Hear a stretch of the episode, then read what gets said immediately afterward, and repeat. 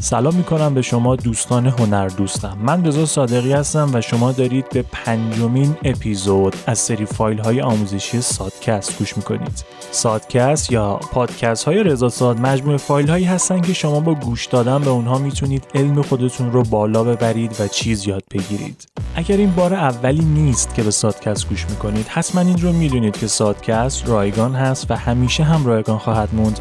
فقط به شرط اینکه اگه محتوای اون رو مفید دیدید اون رو حداقل با یک نفر از دوستاتون به اشتراک بگذارید. خب موضوعی که ما می‌خوایم امروز در موردش صحبت بکنیم یک موضوع نسبتا عجیب هست که احتمالا انتظار ندارید که بخوایم در موردش حرف بزنیم. و اون موضوع این هست پنج روشی که توی ایران نمیشه از عکاسی درآمد داشت. شاید تعجب کرده باشید که چرا من دارم این حرف رو می‌زنم چرا موضوع سادکست امروز رو به این اختصاص دادم. معمولا استادهای دیگه که آموزش عکاسی میدن اگه بخوان در مورد موضوعات مالی صحبت بکنم میان به شما روش های کسب درآمد از عکاسی رو یاد میدن. اما من برعکس می‌خوام امروز روش هایی رو به شما بگم که نمی‌تونید ازشون درآمدی رو کسب بکنید توی ایران. بسیار خوب بیشتر از این مقدمه رو طولش نمیدم و یک راست میریم سر اصل موضوع. روش اولی که شما نمی‌تونید یا به سختی می‌تونید ازش درآمد داشته باشید توی ایران فروش عکس های استاک هست که خب توی فارسی ما بهش استوک هم میگیم. اگه عکاس یا گرافیست باشید خب با این مفهوم آشنا هستید. اما اگه نه یه توضیح خیلی کوچولو میدم. فرض کنید شما می‌خواید یه کار گرافیکی انجام بدید و به طور مثال برای کارتون نیاز به عکس یک چتر دارید. خب کاری که انجام می‌دید اینه. گوگل رو باز می‌کنید تایپ می‌کنید umbrella.png و از بین تصاویری که اومده یک با کیفیتش رو انتخاب می‌کنید و توی کارتون استفاده می‌کنید.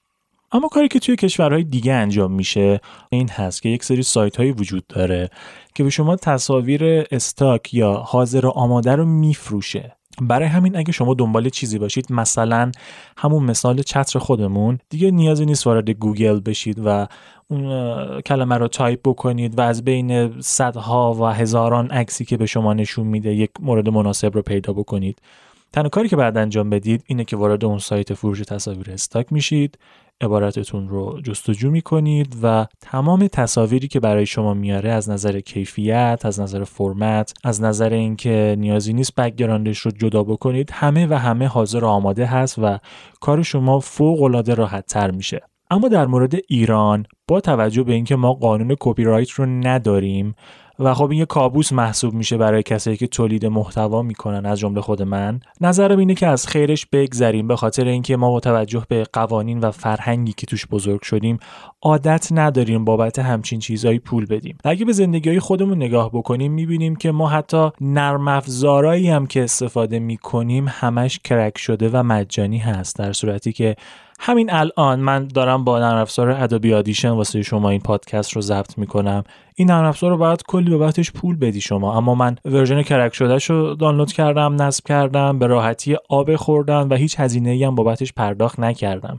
دقیقا به همین دلیل که ما تو ایران قانون کپی رایت نداریم. برای همین این موضوع به نظر من تو ایران جواب نمیده.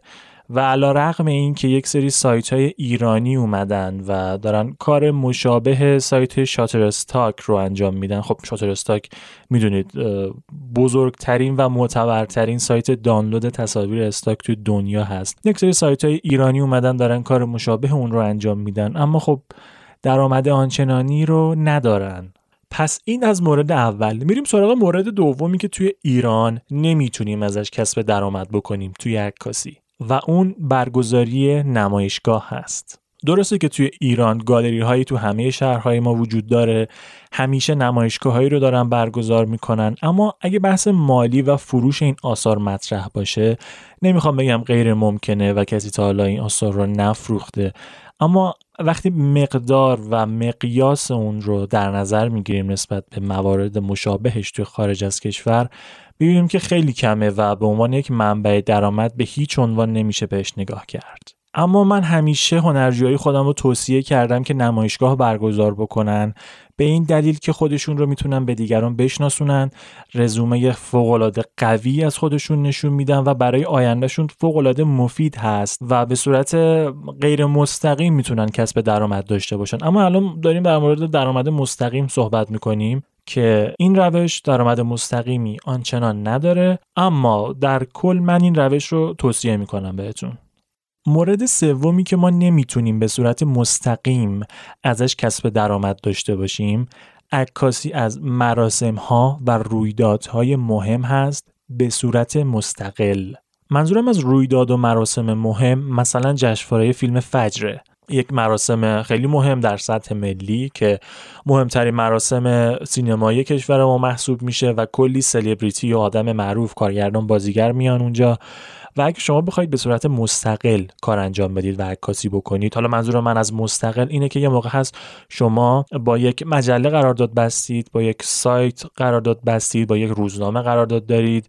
میرید عکاسی می‌کنید و پولتون رو از اون مجله و سایت می‌گیرید. اما اگه بخواید به صورت مستقل عکاسی بکنید اونجا خب کجا وجود داره که بخواین عکساتون رو بهش بفروشین؟ اما من همیشه توصیه می‌کنم که توی همچین مراسمایی حضور داشته باشید و عکاسی بکنید.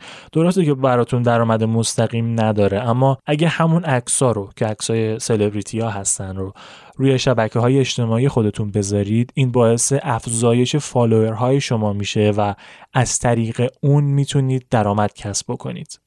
خب بریم سراغ مورد چهارمی که نمی‌تونیم ازش درآمد آنچنانی رو توی ایران کسب بکنیم و اون مسابقات عکاسی هست.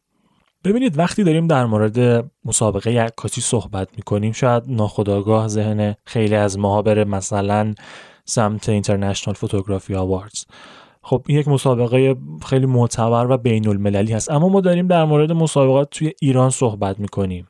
مسابقاتی که عموما درست داوری نمیشه حتی داورهاش به درستی انتخاب نمیشه. تعداد مسابقات توی ایران کم هست جایزه هاش هم خب طبیعتا کم هست. و حالا یه موردی رو می‌خوام مطرح بکنم ولی اسم نمی‌برم چون من خودم دیدم این رو یک بار از نزدیک. یک مسابقه ای بود که جایزه رو با هماهنگی دادن به دوستان خودشون. یعنی در واقع خودشون خریدن بین خودشون پخش کردن و همه چیز یک شواف بود. من این رو نزدیک دیدم و خب به نظر من توی ایران ما نمی‌تونیم همچین منبع درآمد خوبی رو از مسابقات عکاسی داشته باشیم. البته برای اسم در کردن و معروفتر شدن اینجور مسابقات رو من توصیه می‌کنم ولی بحث مالی وقتی ما داشته باشیم دید مالی داشته باشیم من توصیهم این هست که با این نیت توی این مسابقات شرکت نکنیم. خب این از مورد چهارم. حالا می‌خوایم درباره روش پنجمی صحبت بکنیم که توی ایران نمی‌تونیم ازش کسب درآمد بکنیم و اون هم عکاسی پاپاراتزی هست. اگه با این کلمه آشنا نیستید اجازه بدید براتون توضیح بدم. یک عکاس پاپاراتزی کسیه که توی مکانهای عمومی از نوع زندگی سلبریتی ها عکس برداری می‌کنه و اونا رو به مطبوعات میفروشه. حالا این عکس برداری کردن لزوما با اجازه خود اون سلبریتی نیست. اکثر عکاسای پاپاراتزی به صورت کاملا بدون اجازه و با حالت جاسوسی مانند این عکس رو از سلبریتی ها می‌گیرن و خب همیشه برای مطبوعات اینجور عکس ها جالب بوده و مخصوصا برای مطبوعات زرد و خواننده هاشون اینجور عکس ها خیلی خیلی طرفدار داره. و توی خارج از کشور حالا من در مورد آمریکای شمالی صحبت می‌کنم کاروبار عکاس های پاپارازی واقعا سکه هست. اما وقتی می‌خوایم در مورد ایران صحبت بکنیم قضیه یه مقداری فرق می‌کنه. اینجا چون قانون از یک عکاس حمایت نمی‌کنه به خاطر اینکه قوانین مربوط به عکاسی برمیگرده به چند دهه پیش و از اون تاریخ به بعد آپدیت نشده. اینجا هیچ حمایتی از طرف قانون برای عکاس وجود نداره و فقط کافیه که یک سلبریتی از شما شکایت بکنه به جرم اینکه ازش عکاسی کردید. و قطع به یقین این شما هستین که محکوم میشین.